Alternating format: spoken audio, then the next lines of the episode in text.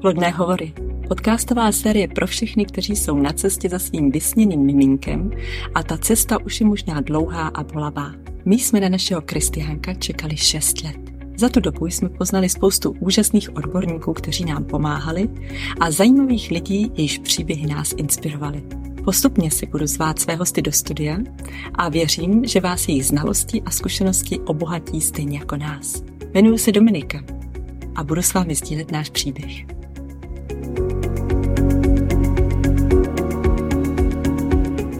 Ahoj, krásný dobrý den. Eh, vítám vás u prvního dílu podcastové série Plodné hovory. A dnes je se mnou ve studiu Helena Máslová. Moc děkuji, že jste přijala pozvání. Dobrý den. Ahoj.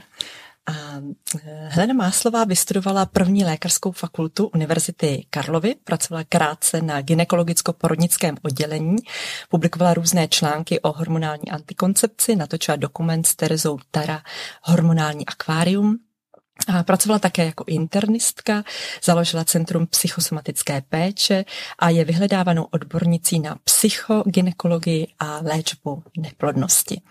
Doufám, že jsem na něco nezapomněla, na něco důležitého, kdybyste chtěla doplnit. Možná by mohlo zaznít slovo psychosomatika, že ten obor, který se věnuje, je psychosomatika. A jinak to bylo skvělé. No, dobře.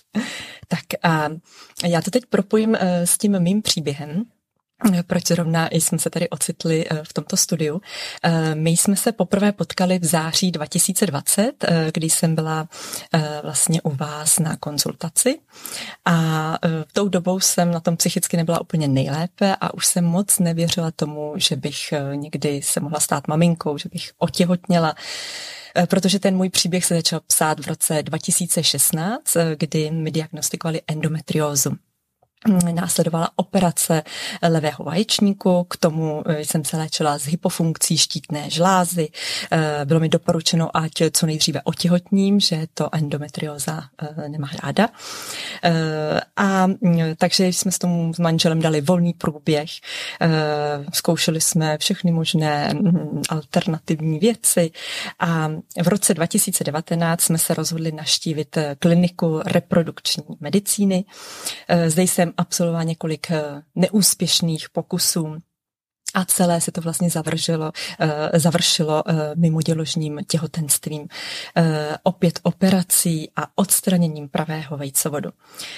Čím se takové moje nějaké naděje na, na přirozené otěhotní, které jsem tam pořád měla a pořád jsem doufala, tak si trošičku um, rozplynuly, protože jsem vlastně měla tedy nefunkční levý vaječník, funkční pravý, ale zase bez pravého vejcovodu. A tak v tomto čase po té operaci jsem si řekla, že si dám takový odpočinek a uh, vlastně poprvé jsem se začala zamýšlet nad mojí situací tak jako komplexně. Vždycky jsem řešila nějaký určitý problém, nějaký určitý orgán a uh, teď jsem si řekla, že si fakt dám odpočinek a zaměřím se jak na fyzické zdraví, tak na to psychické zdraví. A tak jsem se rozhodla vás naštívit a nejenom vás, ale i několik dalších odborníků a vlastně jsem celý půl rok um, věnovala tomu že jsem objevovala a poznávala různé, různé věci a mm, až po nějakém čase jsem šla znovu tedy na další pokus eh, na to IVF, mm, na kliniku eh, a až tento pokus vlastně byl úspěšný. Následně se nám narodil synek Kristián. A když jsem byla tenkrát na té klinice, eh, tak jsem sama sobě dala takový slib, že když se to podaří, eh, když eh, vlastně se nám narodí zdravé miminko, takže se budu snažit to vrátit nějak světu, tady tu moji zkušenost a mm, mým přáním je inspirovat alespoň jednu ženu. Bral bych to jako úspěch tohoto podcastu. To je asi všechno k tomu mému příběhu. Moc děkuji, paní doktorko, za to, co děláte za to, že jste přišla dneska. A e, pustíme se do první otázky. Tak e, mě by zajímalo, proč neplodnost uvádí tolik lidí do rozpaku a proč se o ní tolik nemluví jako třeba o jiných nemocech. Já sama jsem to tak měla, že jsem to dlouhé roky tajila, dokonce i před svojí rodinou. Tak e, Co si o tom na to myslíte? Mm, je to docela časté, že to vlastně nikdo neví. Dokonce i ty rodiny tak jako lehce tlačí, že jo, vysvětlují si to jako, že na, doví, na co čekají a, a různě padají názory, jako to jsou sob, že jsou sobci, že si cestují, nebo že žena dělá kariéru, mm. ano, že, že prostě honí peníze a různé takové ty, ty jakoby domněnky a soudy. A vlastně ta varianta toho, toho, že to není tak, jak to vypadá, že to není teda pod kontrolou, nebo že to není věc rozhodnutí, tak ta často ty rodiče vůbec nenapadne, nebo ty prarodiče, rodiče to možná ještě napadne, ale třeba prarodiče už vůbec.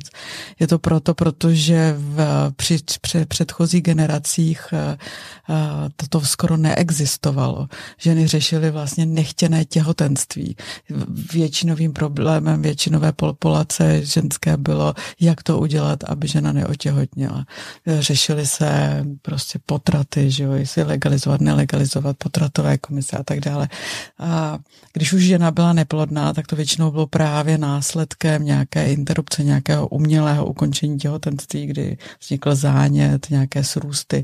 Takže i to povědomí o tom, že když nějaká žena nemá dítě, takže ta zodpověd, ta vina v úvozovkách jde rovnou za ní, tak ta tady taky dlouho přetrvávala. Já si teda troufnu už použít minulý čas, ale jako dovedu si představit, že ještě třeba před deseti lety, možná i dneska ještě bychom možná našli nějakou rodinu, kde ne, nebo nějaký pár, kde automaticky, když se řekne nemáme děti, nemůžeme mít děti, tak se všichni podívají na tu ženu.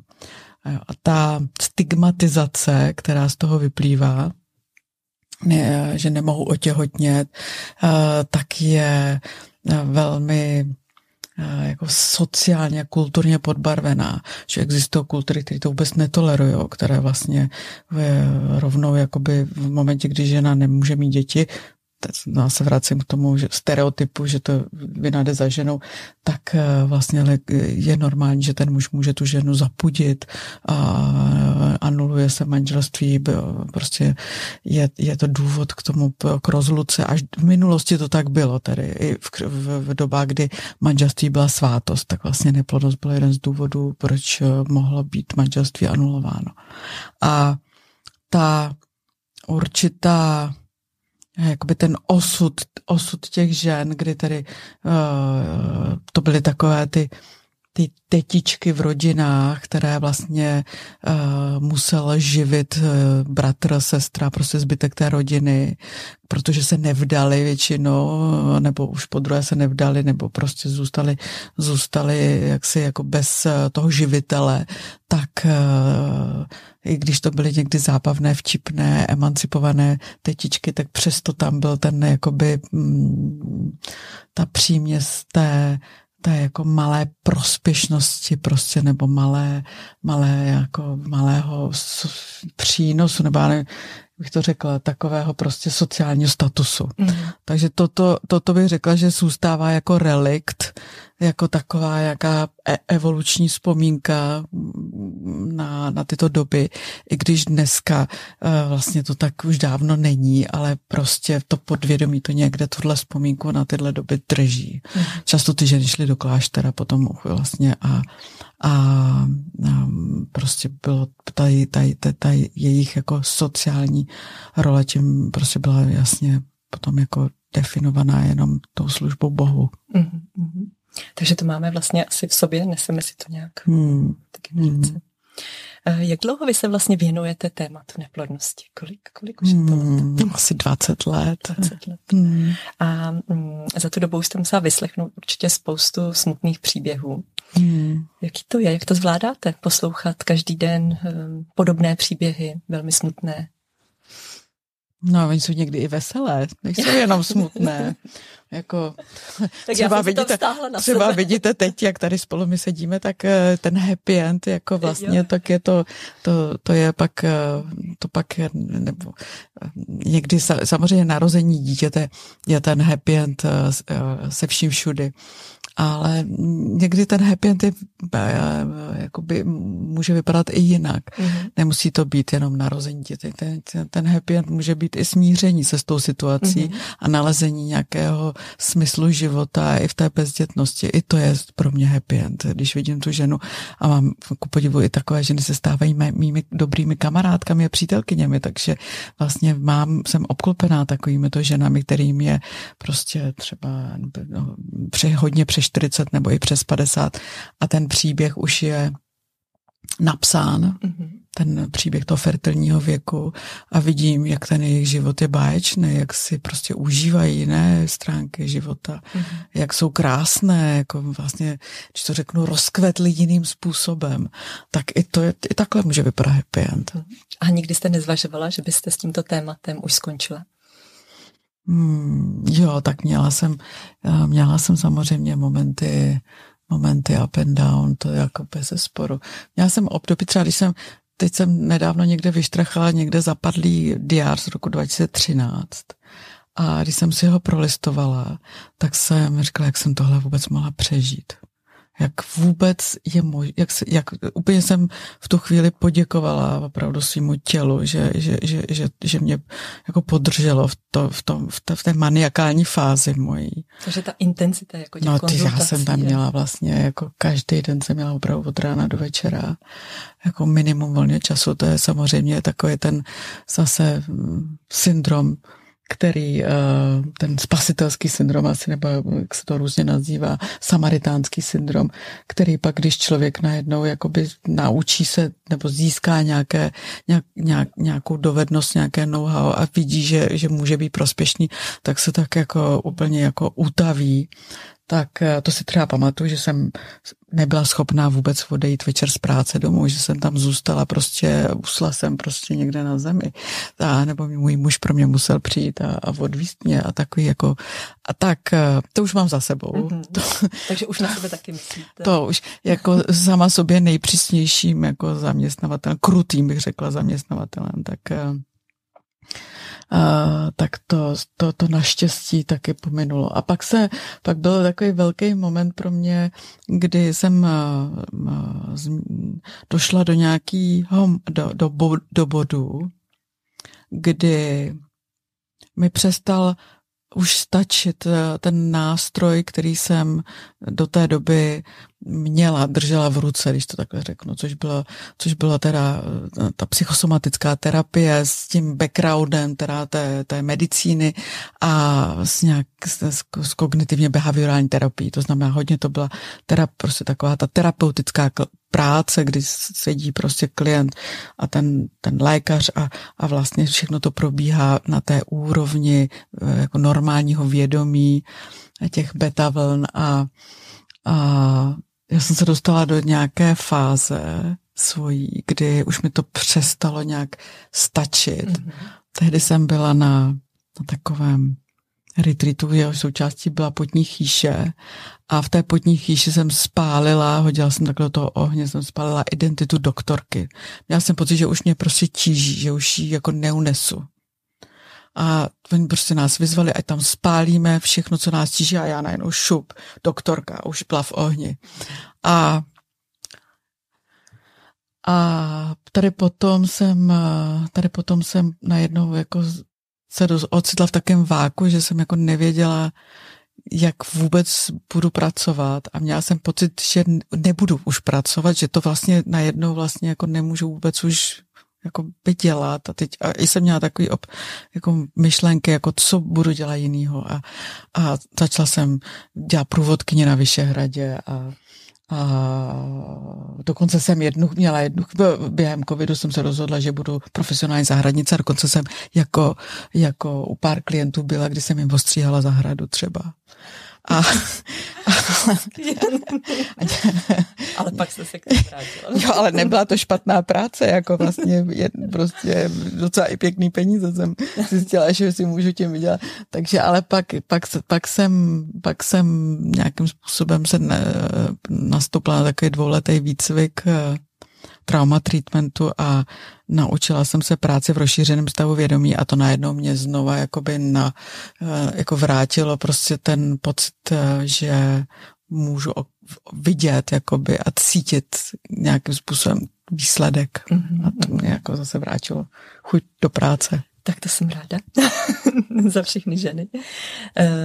Víte, kolika ženám jste pomohla k miminku? Máte hmm. nějakou statistiku takovou? Jo, tohle otázku... A ozývají se vám ženy? Ano, ano, tuhle otázku jsem nedávno dostala a poctivě jsem na ní odpověděla, že statistiku si nevedu, takže není nedokážu odpovědět ani procentuálně to nedokážu jako vlastně odpovědět. A někdy se mi stane, že třeba mám někde nějakou přednášku a najednou za, po přednášce za mnou přijde někdo a říká, paní má slova, děkuju, mám dvě děti ale já vlastně už nejsem schopná vlastně jakoby tu informaci udržet a zapsat to třeba někam, abych to mohla nějak vyhodnotit, že tady tehdy byla tahle terapie a tady výsledkem jsou dvě děti. Mm-hmm. Někdy, někdy se to prostě takhle dozvím náhodou úplně a nebo a někdy, někdy mi napíšou mail nebo mi to zavolají, mm-hmm. takže se to dozvím, takže jsem si říkala, že budu poctivější a budu to teda do těch karet jako zapisovat. Ale pak zase mě napadne, že naopak všechnu tu dokumentaci hodím prostě do krbu a vůbec už to nebudu jako vlastně sledovat, že to není důležitý mhm, vlastně. Mhm. Tak eh, zatím nejsem rozhodnutá. Dobře. tak uvidíme. Eh, tak teď obecně k plodnosti nebo neplodnosti. Eh, když jsem se připravovala na tento rozhovor, tak na mě vyskočil článek na seznamu eh, ze 4. dubna 2023 a tam bylo napsáno, každý šestý člověk se potýká s neplodností, tvrdí Světová zdravotnická organizace. Tak Přijde vám to hmm. číslo znepokojící? Máme se my hmm. lidé začít bát? Nebo... No, to v Čechách to bude víc. Že? V Čechách to bude minimálně každý pátý pár. A dokonce jako existuje odhady, že každý čtvrtý pár. Teď vlastně ještě navíc jakoby vlastně eh, s tím, jak dorůstají pořád další a dal, jako mladší a mladší ročníky, tak se ukazuje, že to procento se bude spíš zvětšovat mm-hmm. s tím i s tím, s tím transgender a tady s těmi všemi eh, s těmi událostmi LGBT a to tak vlastně se ukazuje, že bude přibývat procento lidí, kteří už dobrovolně nebo nedobrovolně prostě se nebudou účastnit eh, té generační obměny. Takže to, to nechám na, demografické, na demografickém výzkumu, aby to zjistil, jak to teda je. Mm. Nicméně vlastně opravdu zažíváme už 30 let depopulaci, to znamená, že vlastně už od 90. let každý rok je, se narodí méně dětí, než kolik zemře. Jo, tak to, to, to trvá. To, to v Česká republika dokonce byla jednu dobu světovým lídrem, že vlastně tady byla porodnost velmi nízká. Myslím, že vám zvoní telefon. Ano, to budeme muset Tak si ho klidně vypněte. Tento podcast se stříhat nebude, takže ne. to tam necháme, Aha. ať je to pěkně autentické. Aha, dobře. Bude to ze vším, jak to ano, má být. Ano, tak jo. Tak je vypnuto. Letecký režim. Ano. Super. Takže vás to znepokojuje? Když vidíte takhle ty čísla, když, když ta... Mm, já si ani bych neřekla, že mě to znepokojuje. Mě to je samozřejmě líto, při těch individuálních eh, konzultacích vidím bolest, která, kterou to doprovází. Z pohledu globálního to nějakou logiku má. Přece jenom ta populační exploze mhm. byla veliká, byla obrovská, že jo, takže i dokonce ty státy, kde, ty, kde ta populační exploze byla opravdu eh, extrémní, což jsou státy rovníkové Afriky, tak dokonce i tam klesá porodnost. Takže i ty nej, nejvíc, ty, ty, ty jako největší tahouni nárůstu počtu obyvatel na země kouli, tak se teď dostávají na nějaký čísla 4-5 dětí, což dříve bylo 10 10-12 dětí. Mm-hmm. A i třeba u nás, když zůstaneme v České republice, tak eh, bývalí tahouni vysoké plodnosti romské, romští obyvatele, tak v současné době jsou na dva a půl dětech. Mm-hmm. Takže týká se to všech vlastně koutů světa, ještě asi pořád přece jenom Čína, která uvolnila to, to, to, to pravidlo jednoho dítěte, tak tam i přesto, že to pravidlo bylo uvolněno už před, já nevím, mnoha lety, nevím, před pěti lety, nebo to, tak i, a přesto, že tam to, jakoby ten zákon byl poměrně dlouho, tak eh, já jsem byla v Číně v 92. 1992 jsem tam byla čtvrt roku. A, a ty města, která já jsem tehdy navštívila a který jsem si nafotila, tak když si dneska na Google, na Google Earth podívám, jak ty města vypadají, tak eh, město, který mělo 200 tisíc, tak má dneska 20 milionů. A to je, to znamená, počet obyvatel se v Číně nesmírně vlastně jako mm, prostě zvětšil. Stejně tak v Indii. Tam nevím, jak, jakým způsobem vlastně, protože ty statistiky tam jsou na velmi jako mm nevalidní, takže to nevíme. Ale nicméně západní Evropa celá vlastně, kromě Francie, která je na 2,0, tak celá západní Evropa má depopulaci. A dokonce i Spojené státy americké, kde přece jenom ty hispánské uh, etnik, hispánská etnika a, a černožská, černožská populace tak taky vždycky měly vyšší natalitu než běložská, tak i přesto tam jsou, myslím, na 1,8 dítěte na ženu. Takže ta depopulace je prostě jev, který je jako z mého pohledu nějakým způsobem přirozený, jako prostě nádech, výdech, jako vlna, která se zedmula, tak zase opadá. To, co není přirozené a to, co vnímám jako tragédii, nebo to, co vnímám jako, jako něco, proti čemu by bylo dobré nějakým způsobem se vymezit, tak je uh, hormonální disrupce, která nějakým způsobem je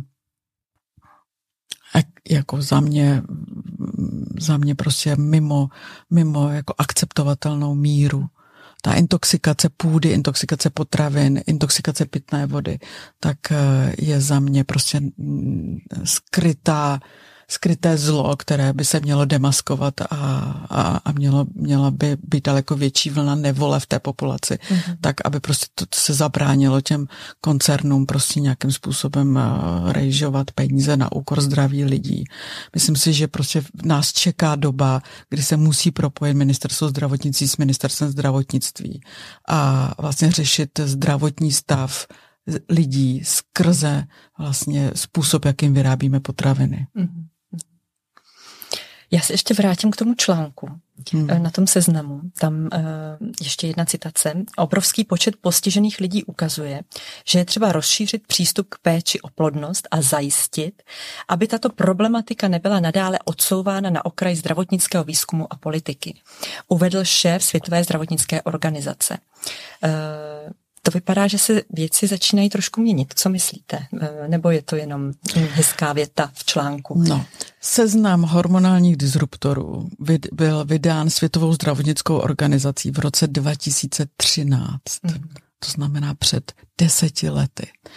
Je to seznam asi 285 položek jsou tam vyjmenované všechny ty nejtoxičtější látky, ty uh, látky obsažené v lécích, v antikoncepci, v agrochemii, v, při výrobě různých uh, třeba plastů nebo při výrobě, při výrobě um, fungicidů látek proti plísním látek, které, kterými se ošetřují kontejnery při transportech nejrůznějších komodit, potravinových především.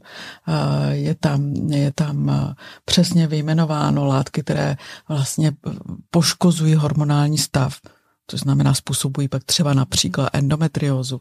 A přesto tyhle látky pořád se veselé používají dál. A je to deset let. A je to deset let. A přitom jakoby vlastně tento, jakoby bohužel tam je pravomoc jenom VHO má pouze pravomoc doporučení. Mm. A, a přesto, že ty informace máme k dispozici, kdokoliv si je může získat, já si je můžu získat, kdokoliv si je může získat, tak přesto prostě na, na té úrovni legislativy, tak uh, ty výsledky prostě nejsou.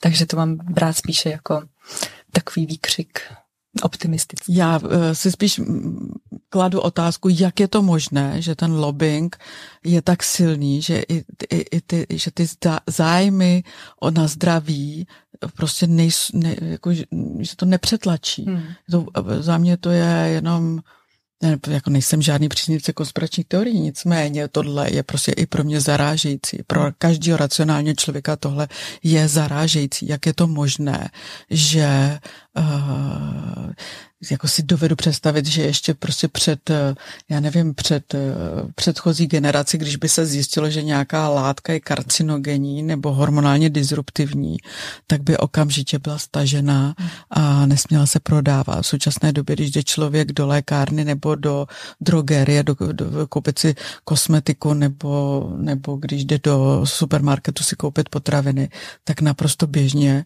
si může koupit la, něco, co obsahuje pro prokázané karcinogeny nebo hormonální disruptory. Hmm. Takže nás asi čeká ještě dlouhá, dlouhá cesta, než se něco, něco hmm. začne měnit. Um, Jaké jsou momentálně největší důvody toho, že ženy nemohou otěhotnět? Jaké jsou třeba ty diagnózy, se kterými za vámi chodí? Já sama jsem přišla vlastně s endometriózou, hypofunkcí štítné žlázy. Předpokládám, že to nebyl ojednělý úkaz hmm. u vás ordinaci. Hmm. No, vždycky, že, když, si řek, když si to představíme, že existuje nějaká nepříznivá situace, já nevím, třeba bouchne Černobyl a je radiace, tak nezemře 100% lidí. Vždycky nějakým způsobem jsou lidi, kteří jsou odolnější a pak jsou lidi, kteří jsou méně odolní, jsou lidé, kteří zemřou okamžitě na následky toho přímého ozáření a pak jsou lidi, kteří zemřou až třeba za 15 let na odložené prostě důsledky takže každý z nás má jinou, my to možná rezonanční půdu, to znamená vždycky nějaký inzult, který, na který nějak reagujeme. A ta, ta, ta, ta naše reaktivita je daná potom psychosomatickou nějakou výbavou, to znamená určitou určitou jakoby citlivostí nebo, nebo naopak odolností. Takže já bych to rozdělila, že ty důvody jsou jednak ty globální, ty, které uh, vlastně působí na všechny, všichni, kdo pijou vodu z kohoutku, tak jsou pod vlivem stejných hormonálních disruptorů. A pak jsou vlivy individuální.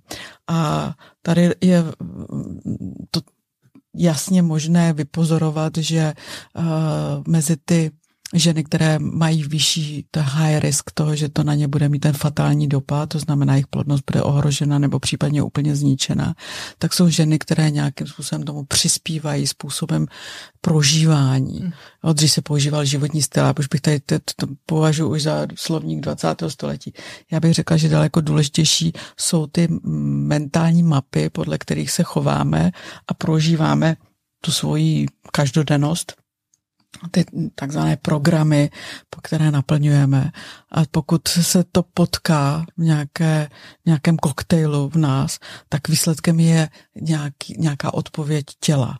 A může to, ta odpověď může vypadat zrovna tak, že ta štítná žláza už to prostě nevydrží a prostě vy, vy, začne se vypínat a projeví se takovou hypofunkce štítné žlázy.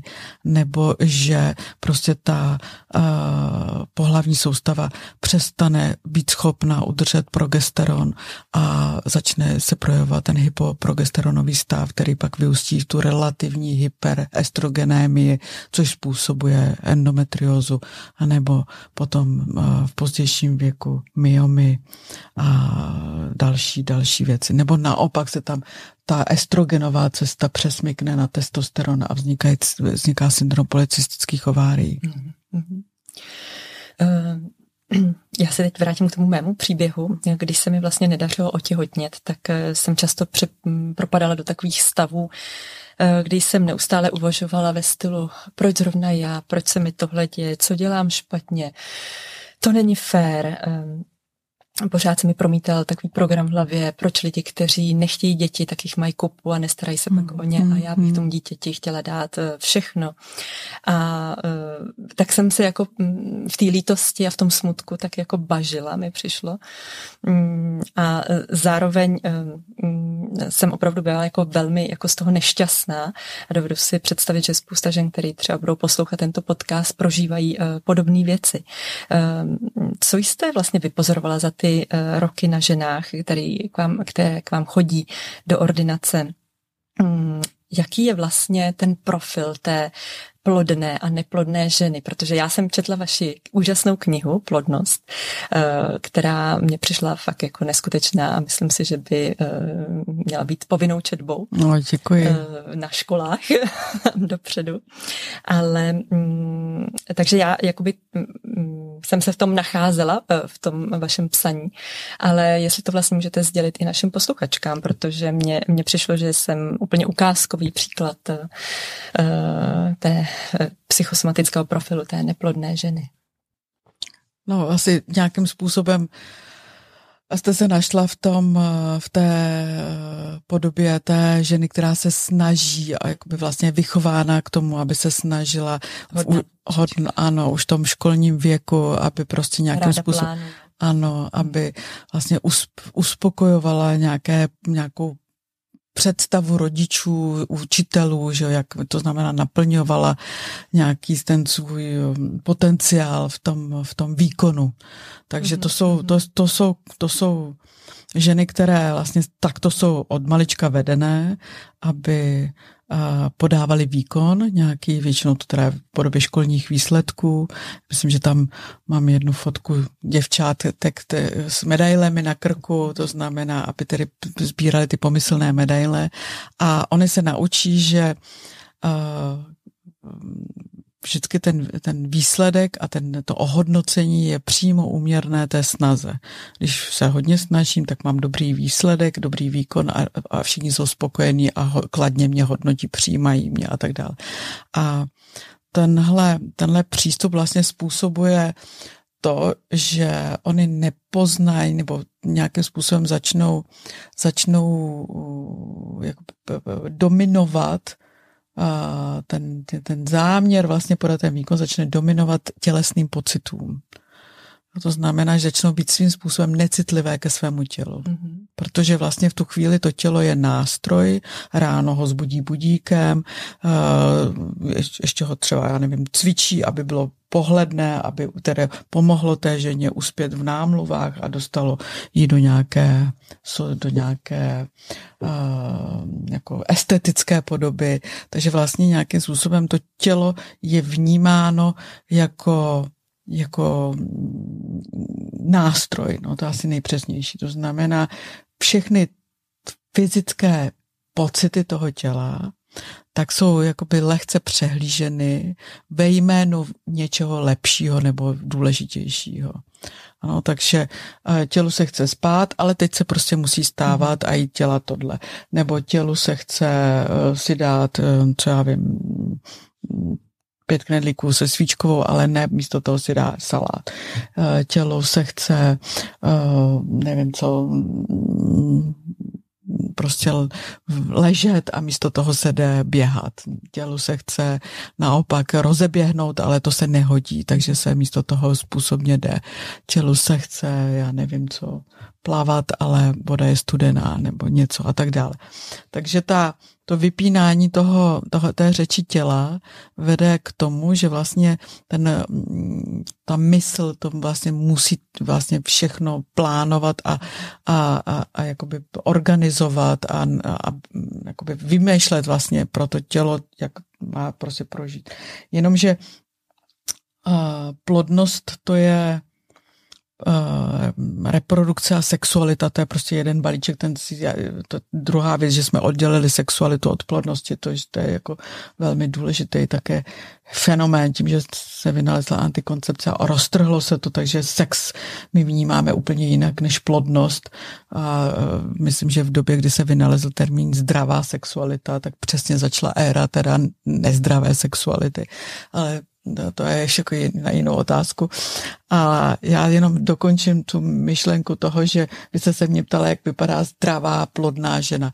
Tak je to určitě žena, která daleko víc je vnímavá ke svým fyzickým po, jako potřebám tělesným. To znamená jako jíst podle chutě, ne podle toho, co by měla jíst. Má sex s mužem, který ji přitahuje a ne podle toho, že je to vhodné nebo nevhodné. To znamená, eh, je tam daleko větší důraz na tu na tu jako pudovost mm-hmm. toho. Je to přece jenom... Spontaneita. Ano, spontanita, živelnost. živelnost. Přece jenom je to, je to prostě první, druhá čakra a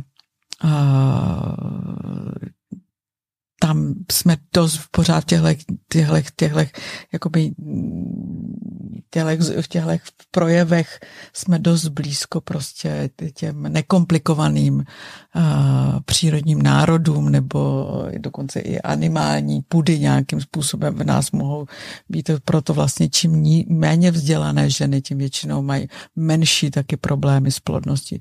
Čím více vlastně přetěžujeme potom jako by ty, ty, to, to, to, to, ten rozum a to, to, to tu potřebu jakoby uspět v tom životě, tak tím je tam větší potřeba korekce.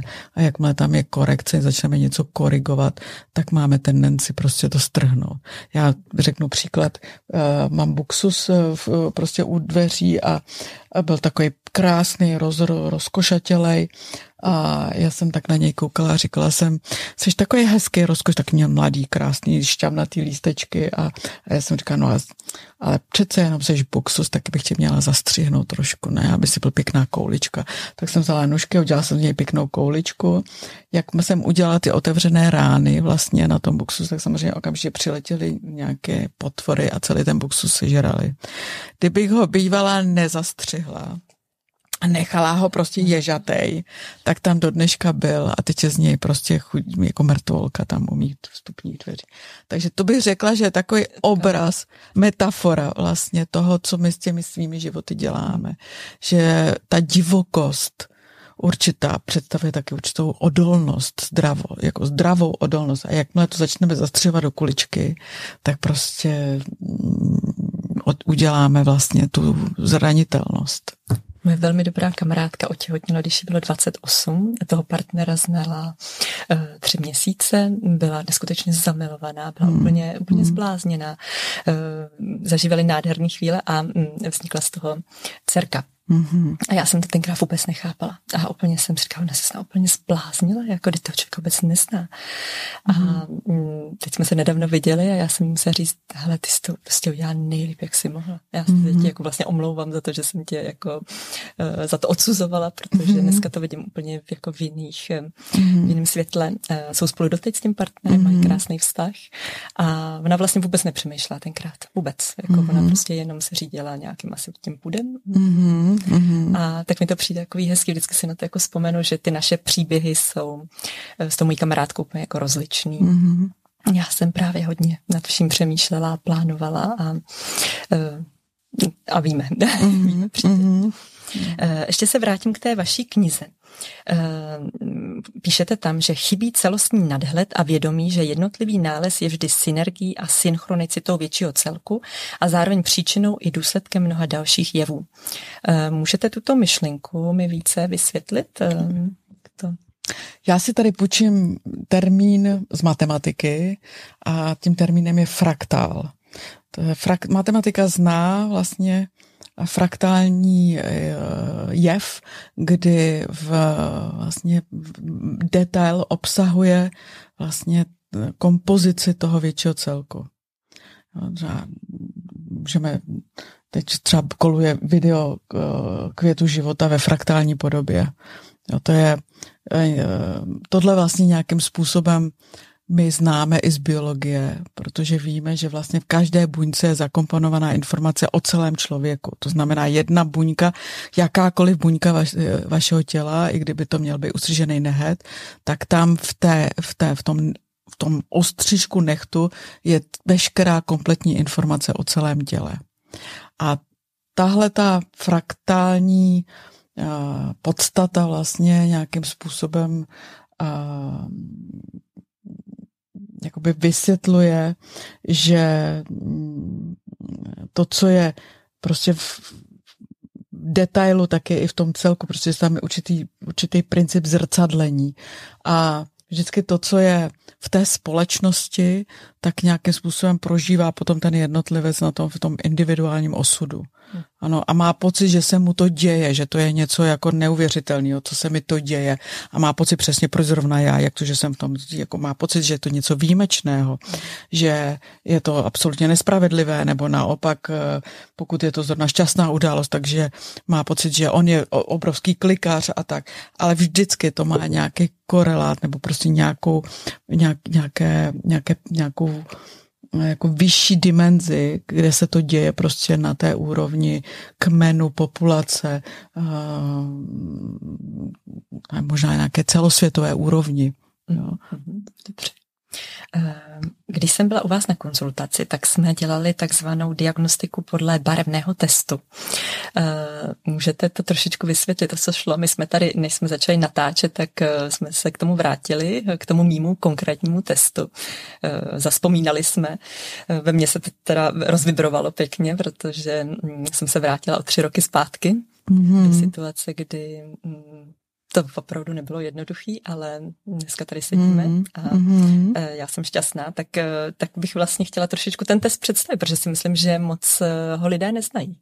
Neznají, no. Vlastně mě ho naučil pan Fikar, což je původně reprodukční uh, veteriná, jako rep, reprodukční technik z veterinární oblasti, to znamená zabýval se reprodukcí zvířat, skotu krav.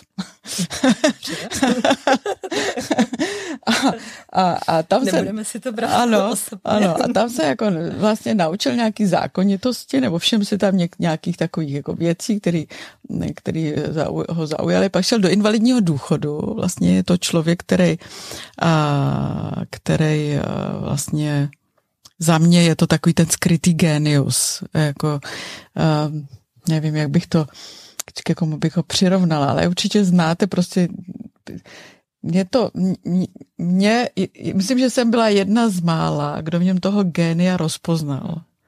Protože já jsem ho v době, kdy jsem se s ním seznámila, tak už eh, měl nějakou medikaci, která způsobovala, že vlastně ten jeho eh, jako projev slovní nebyl úplně takový učesaný, úhledný, prostě neměl ten titul nějaký úžasný, ale ten test prostě je geniální. A, a zjistila jsem, že ten test, on, se ta, on ho vylepšil o tu reprodukční složku, ale jednak je to krízův test, který už existoval před kdysi a dokonce ten, tady ten eh, test vycházel z učení z učení Geta, který vlastně popsal eh, význam barev a to, to učení o těch barvách je ještě daleko starší a dokonce existují texty antické, které vlastně popisují, že vnímání barev se opírá o opírá o nějakou zase evoluční zkušenost lidí, možná které žili ještě v době úplně prvobytě pospolné, kdy prostě červená barva znamená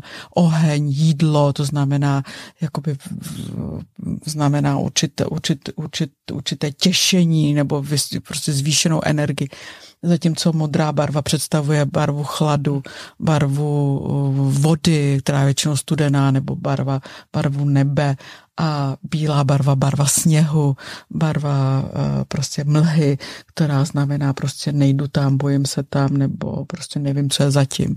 A uh, ten, ten, ty barvy jsou vyskládané, já jsem dost, jako pan, pan Fikar mě vlastně dal takovou, takový panel barevný, který vlastně ukazuje, na kterém se dá prostě matematicky se tam dá vynést výsledky toho testu. A když se porovnají dva testy partnera a partnerky a průnik těch jejich dvou testů, tak na té škále barevné se dá určit, jestli eh, tenhle pár počne energeticky nebo dokonce se dá podle toho určit, jestli budou mít spíše syna nebo spíše dceru. Dokonce se z toho dá i určit, jestli pokud třeba to bude dcera, tak jestli ta dcera bude hodně feminní nebo naopak bude maskulinní. Jo? Mhm. A stejně tak u toho syna. Dokonce pan Fikar si někdy i troufne říct, že se třeba narodí chlapec s výrazně feminními rysy, možná i s homosexuální orientací. To znamená, je to test, který jsem roky, nebo doteď ho čas používám v ordinaci, co znamená opravdu 15 let jsem ho prověřovala. Byl to byl to ze začátku pro mě oříšek to úplně přečíst, ale postupně jsem, myslím, chytla už takovou jako rutinu a za mě teda je velmi spolehlivý.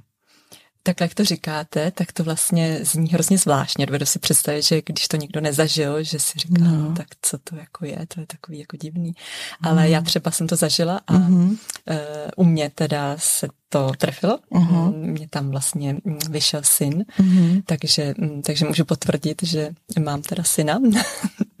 Ale mm, Přišlo mi to jako vlastně hrozně zajímavý, jenom eh, pro představu eh, měla jsem takový papírek od vás a na něj jsem měla vlastně do pěti políček mm-hmm. vymalovat barvičkami, pastelkami, do každé políčko vymalovat jednou barvou a mm-hmm. pak se to očíslovalo. Mm-hmm. Tak jenom jsem chtěla, aby to tady zaznělo, protože mi to přišlo strašně zajímavý, ale zároveň teď, jak to poslouchám, tak si myslím, že to je dost nepřenositelný mm-hmm. a že to člověk asi musí zažít, aby mm. mu to nepřišlo nějaký ezoterický, nebo nevím, jestli se to může na... Já nevím, jestli, slovo není. Já nevím, jako... jestli Goethe byl ezoterik, to nevím, protože ten napsal krásnou knížku vlastně o, to, o, o barvách, které vlastně pak vychází i ten test. Nauka o barvách se to jmenuje. A, a tady ten pan Milan Fikar se jmenuje, tak je pravda, že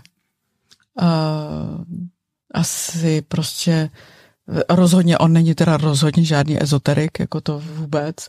Prostě je to technik. Mm-hmm. A i takovýhle lidé prostě mohou obohatit eh, prostě naší, naší diagnostickou praxi prostě jako geniálně. Že na tom testu je geniální, že je extrémně jednoduchý a vlastně zadarmo prostě. Ano, ano. Pa, pastelky a papír. Takže to, jak to známe, tyhle ty super geniální věci, které jsou zadarmo, tak uh, bývá těžké je prosadit. Ano, ano, přesně tak.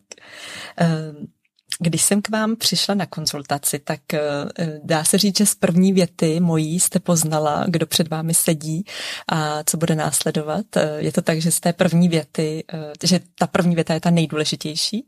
Mm, ne, ne.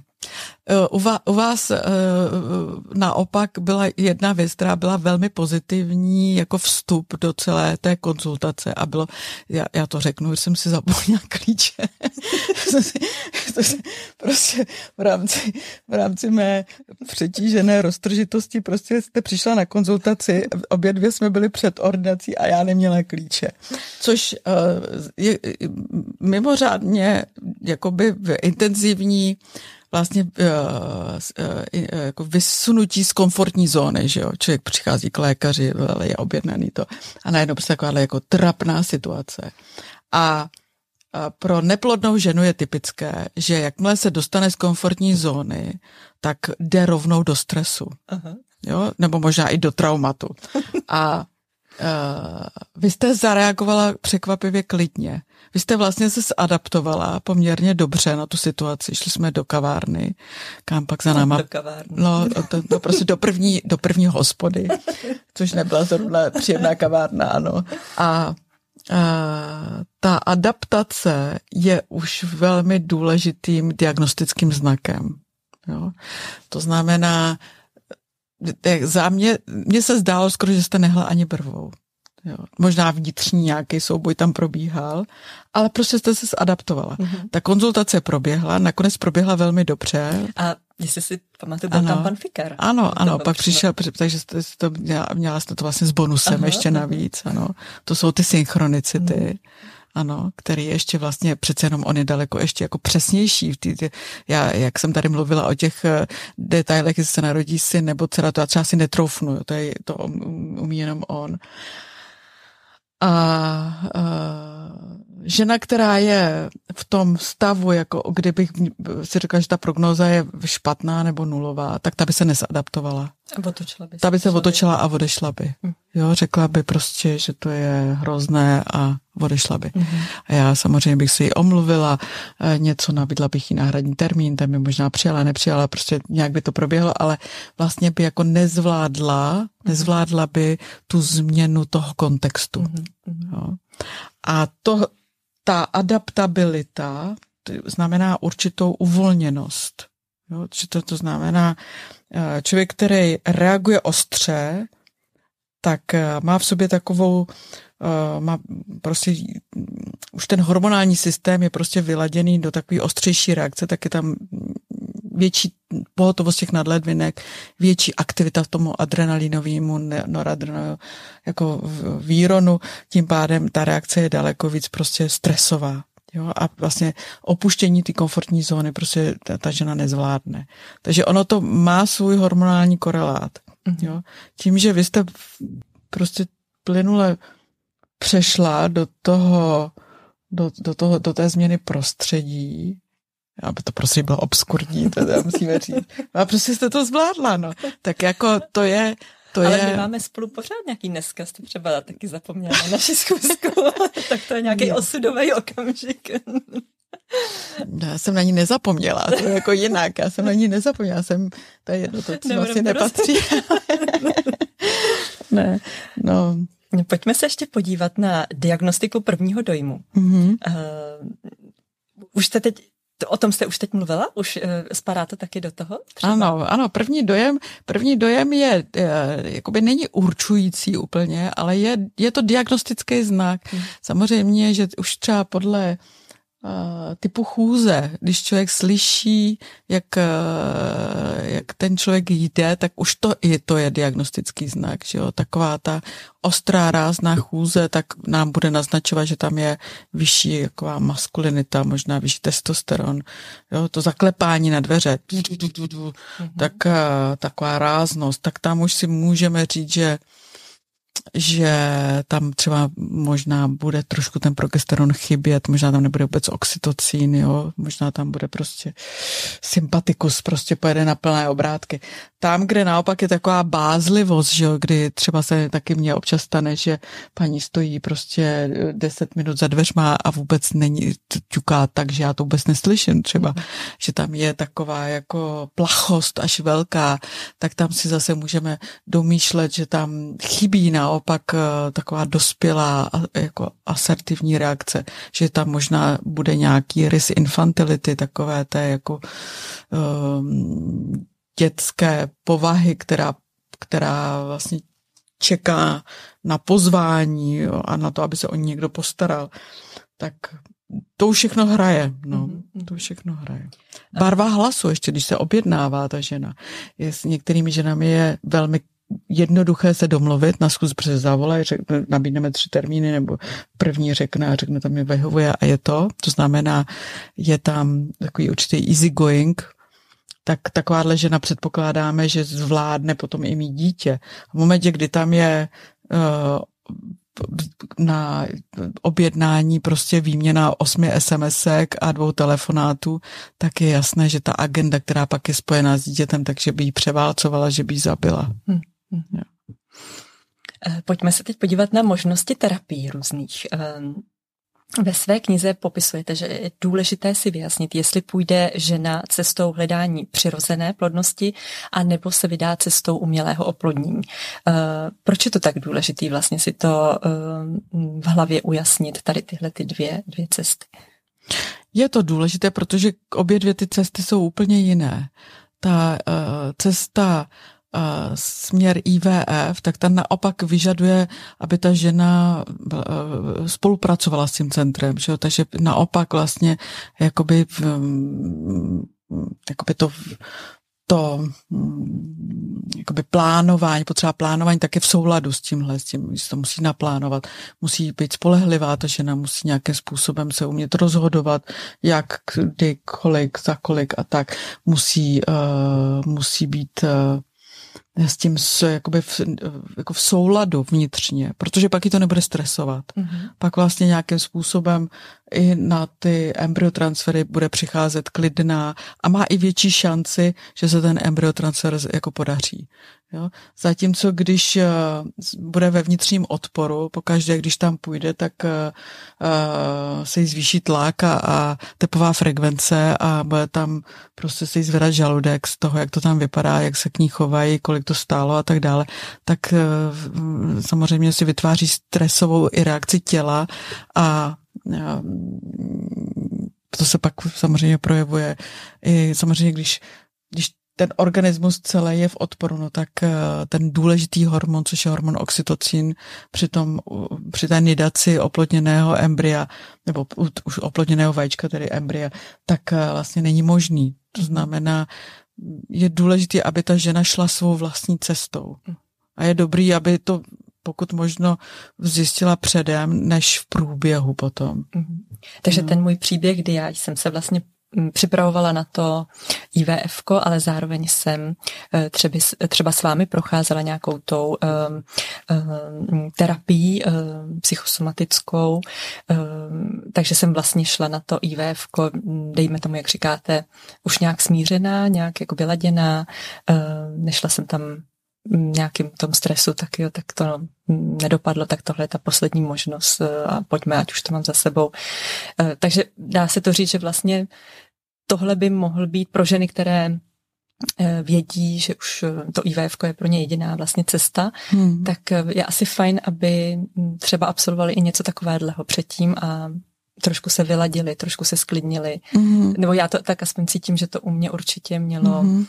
velkou důležitost, protože mm-hmm. jsem byla na x pokusech předtím, které mm-hmm. nevyšly mm-hmm. a pak jsem šla na ten, na ten, který jsem si řekla, mm-hmm. že už bude poslední, že už na to nemám jako sílu, ale zároveň jsem dělala jakoby s vámi spoustu věcí mm-hmm. a ještě dalšími lidmi a vlastně jsem tam šla, opravdu si pamatuju ten pocit uh, takového jako smíření a mm-hmm. takového klidu a takového uh, že teď se prostě cítím dobře. Mm-hmm. A teď si představte, že by prostě jste tam šla jako prostě, když eh, studentka jde na posledním volný term, možný termín a pak ví, že ji vyhodí. Jo, tak si přes, nebo prostě, že jo, představte si úplně jinou ženu se stejnou, tako, se stejnou, ve, ve stejné situaci, která by šla a šla by tam s extrémní nervozitou, protože teď nebo nikdy. Jo, mm. to je vlastně tak, že by tam šla prostě s tím, s tím v tom vnitřním napětí, ano, a jako vlastně úplně ten systém celý by byl vlastně jakoby v, v prostě vyladěný na, na, na, tu, na, tu, na tu vlastně na ten stres tak eh, tam ten oxytocin nemá šanci. Mm-hmm. Ten oxytocín, který o tom vlastně jsme dlouho nevěděli, že se účastní nidace, tak eh, ten má šanci se vy, eh, vyplavit jenom v případě, že nějakým způsobem to tělo je zrelaxované. Já si pamatuju i vaši radu, kterou jste mi dala, když eh, už jsem se chystala na ten embryotransfer, abychom po tom transferu šli s manželem domů mm-hmm. a byli v klidu, ideálně si zalezli do postele mm-hmm. a mm, a prostě objímali se a mm, byli prostě v nějakém jakoby, takovým jakoby hezkým rozpoložení. Eh, rozhodně jste říkala, ať neběžím hned do práce a, a nevěnuju se dalším tisíce věcem. Eh, nebo jste mi poradila, ať si pustím nějaký romantický film, seriál. Přiznám se, že jsem to tenkrát moc nepobírala, mm-hmm. protože jsem ještě nevěděla úplně, jak ty hormony fungují, mm-hmm. ale teď už zpětně vidím, že tam opravdu šlo teda o to, abychom, aby se začal vlastně vylučovat ten hormon oxytocín, mm-hmm. aby vlastně teda došlo k tomu úspěchu, mm-hmm. což mi přijde vlastně hrozně moc důležitý mm-hmm. a mělo by se to podle mě doporučovat, mm-hmm. protože mi to přijde vlastně, že, že to může být taková ta poslední třešinka, která může mm-hmm. být rozhodující. Mm-hmm. Tak jsem to tady jenom chtěla zmínit, že mm, já jsem díky vaší radě eh, zhledla eh, seriál romantický Emily in Paris. který eh, bych se asi normálně nepustila, ale musím říct, že v tu chvíli byl jako dokonalý. Eh, pak ještě jeden seriál, myslím, že to byly Bridgetonovi, eh, ten byl neskutečně zamilovaný, to byl opravdu seriál jako. Takže vám děkuju, že jste mi rozšířila obzory. A a vlastně si myslím, že, že opravdu takový to sklidnění a takový to opravdu, takový to hezký, eh, že, že to jako funguje. Tak mm-hmm. jestli to třeba někdo poslouchá a čeká mm-hmm. něco takového. Ano, tak, to... tak prosím vás, žádné akční filmy, ano. ano. ano že ani, ani horory. Eh, co je tedy smyslem neinvazivní terapie neplodnosti, když se podíváme a jaké jsou vlastně možnosti? Vy v knize popisujete, máte jich tam několik. My jsme spolu teda vlastně mm, dělali uh, tu um, psychosomatiku nějakou, mm-hmm, že jo? Je to mm-hmm, tak, to je mm-hmm. to, na co se zaměřujete mm-hmm, vy, ale mm-hmm. pak je ještě spousta dalších uh, možností. Mm-hmm. Tak jestli byste s námi pozdílela, um, nejprve teda, co je smyslem uh, těchto neinvazivních terapií? Hmm, no smyslem, ten smysl je jediný a to je, aby ta žena se povolila. Jo, vlastně neplodná žena má jednu důležitou takovou neviditelnou vlastnost, ale my ji cítíme, nebo, a to je, že jakoby za, zatažená, nebo já nevím, to řekla, tuhá vnitřně. Ta duše jako kdyby byla jako sevřená.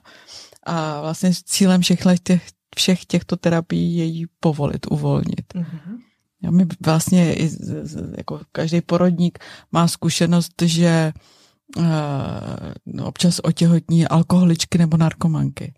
Tak uh, tyto to je, to je ten vlastně klíč k pochopení toho, jak to funguje, protože i přesto, že to tělo je intoxikované, což tak dokáže, tak dokáže otěhotnět i byť si vlastně to povolení, to uvolnění vyrábí vlastně chemickou cestou, mm-hmm. mocí teda té biorelaxační uh, složky alkoholu anebo nějaké drogy. Mm-hmm. Jo.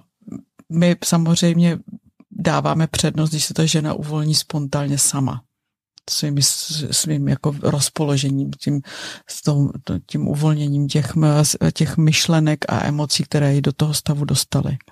Takže dá se říct, že už víme, že vlastně neplodnost není jen věcí eh, oboru ginekologie, ale zároveň teda celého těla, mysli, duše, že, že už to není jak se na to pohlíželo dřív, jakoby na ginekologický jakoby No to je úplně už obsolentní doba, jako gine, pravěku si myslet, že těhotenství a, a se, se týká pouze dělohy a možná být co budou vaječníku. My dneska víme, že, že celá ta, ta gonadální osa, jak se tomu teda říká hormonální, tak začíná, dříve se myslel, že, že začíná hypofýzou, pak jsme objevili v hypotalamu hormon gonádo, release hormona gonád a ještě spousta ginekologů ještě dneska neví, že existuje gonádo inhibitor. To jsou hormony, které my nedokážeme vyšetřovat, protože jsou prostě v mozku a umíme je vyšetřit pouze při pitevním nálezu.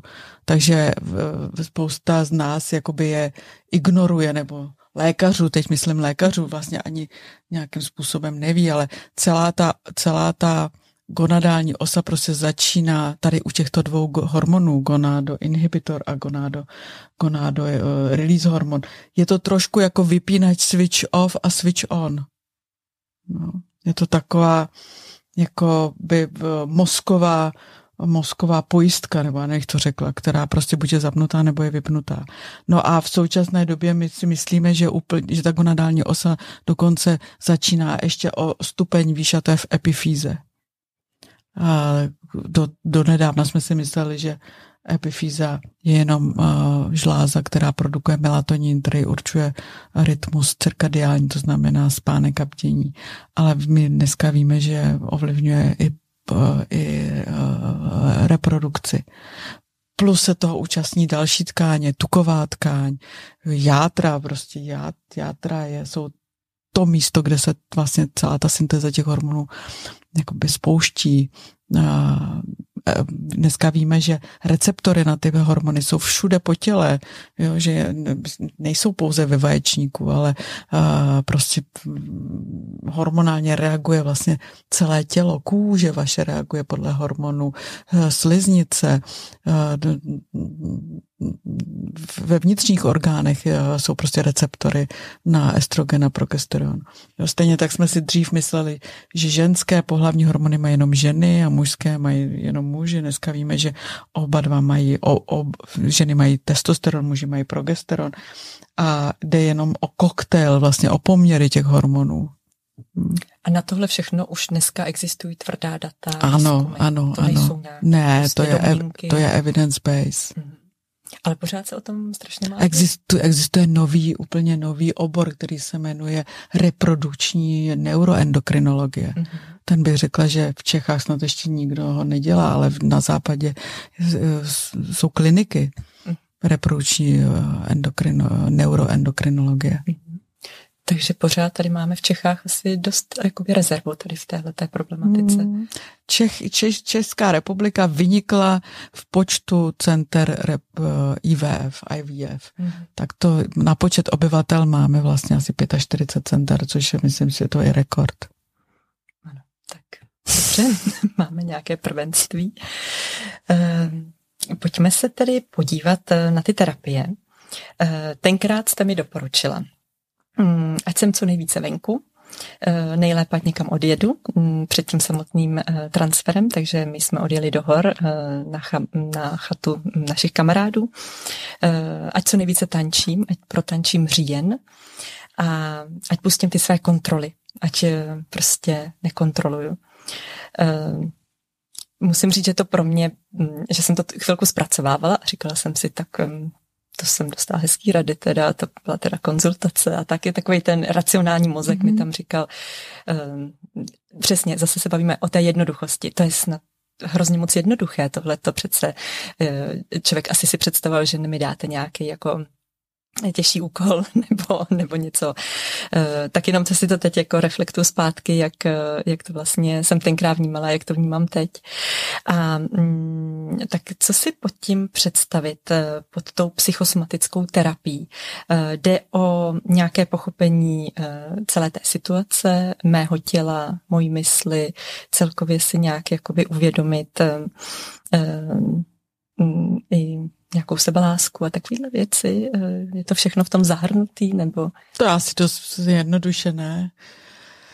Uh, ale jako v podstatě v základě asi je to, je to správně řečené. Tak vlastně ta psychosomatika má jako vychází z kognitiv, aspoň tak, jak jsem se to naučila já, z kognitivně behaviorální terapie, to znamená, ta složka kognitivní znamená přesně to zvědomění.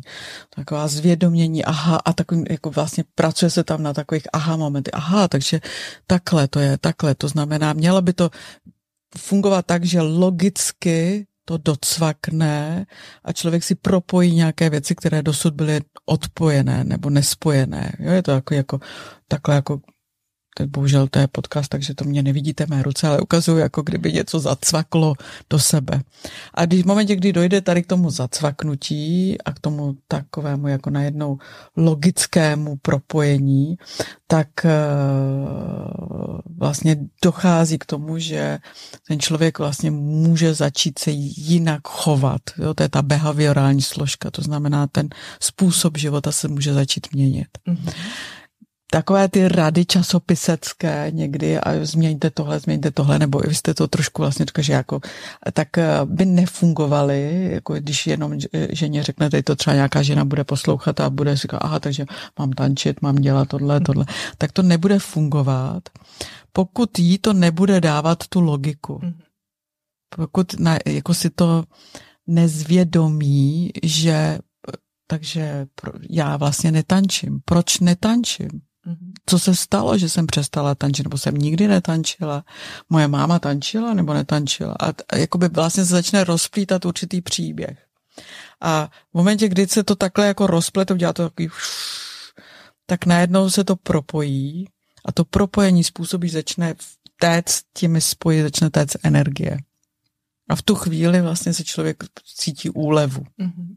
No a v momentě, kdy se vám uleví... A to je to, co vlastně Tak, to je to, to je ten kýžený stav. V momentě, kdy se vám uleví, tak se to, to, to tělo celé jako povolí, zrelaxuje. Mm, už nejsem v tom sevření. No, tak, tak, tak. Uh, co výživa, jídlo, uh, vitamíny, třeba například vitamin D, jsem četla, že je velmi důležitý pro plodnost, spíš ho mají ale lidé spojený s imunitou, si myslím, uh, probiotika, prebiotika a takovéhle věci.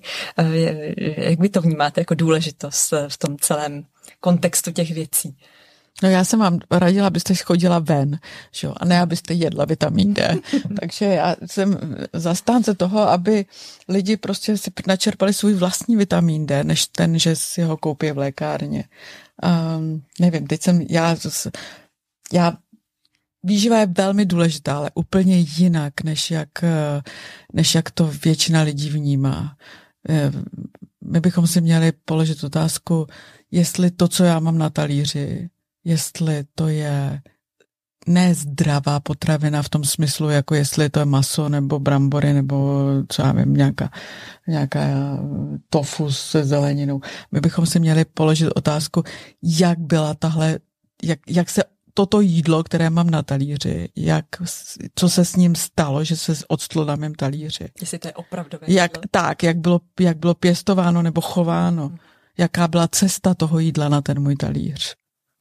Takže prostě zajímat se o to, co jíme. No jako to by být výroba potravin za mě je 50% příběhu neplodnosti. Mm-hmm. Jakým způsobem se vyrábí potraviny, jak se pěstují. Znamená, my si můžeme dát prostě eh, namazaný chleba, avokádovou, avokádovým pyré ozdobeným nevím čím. Prostě vypadá to jako super vege, nejzdravější jídlo na světě a my zjistíme, že bylo upečené eh, z pšenice, která vyrostla v mrtvé hlíně a 15krát vyjel postřik, než eh, tu pšenici sklidili a několikrát ještě teda ošetřili fungicidy a, a, a nějakým způsobem celá ta pšenice obsahuje prostě třeba neonikotinoidy nebo další látky, které jsou jednoznačně, které podporují růst plodin a které ale vlastně vůbec nepatří prostě na pole. Jsou, jsou v Evropské unii zakázané, Česká republika má výjimku, já to pořád opakuju dokola a doufám, že už i Česká republika prostě ustoupí teda od používání hormonálních disruptorů v agrochemii. Já to považuji za zločin. Tak doufejme, že se v tomhle něco zlepší, že, že nastane nějaká změna.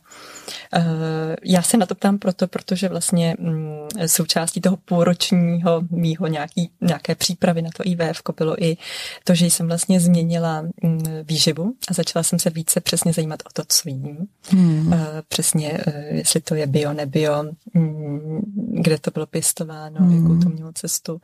A já, já k tomu ještě něco řeknu.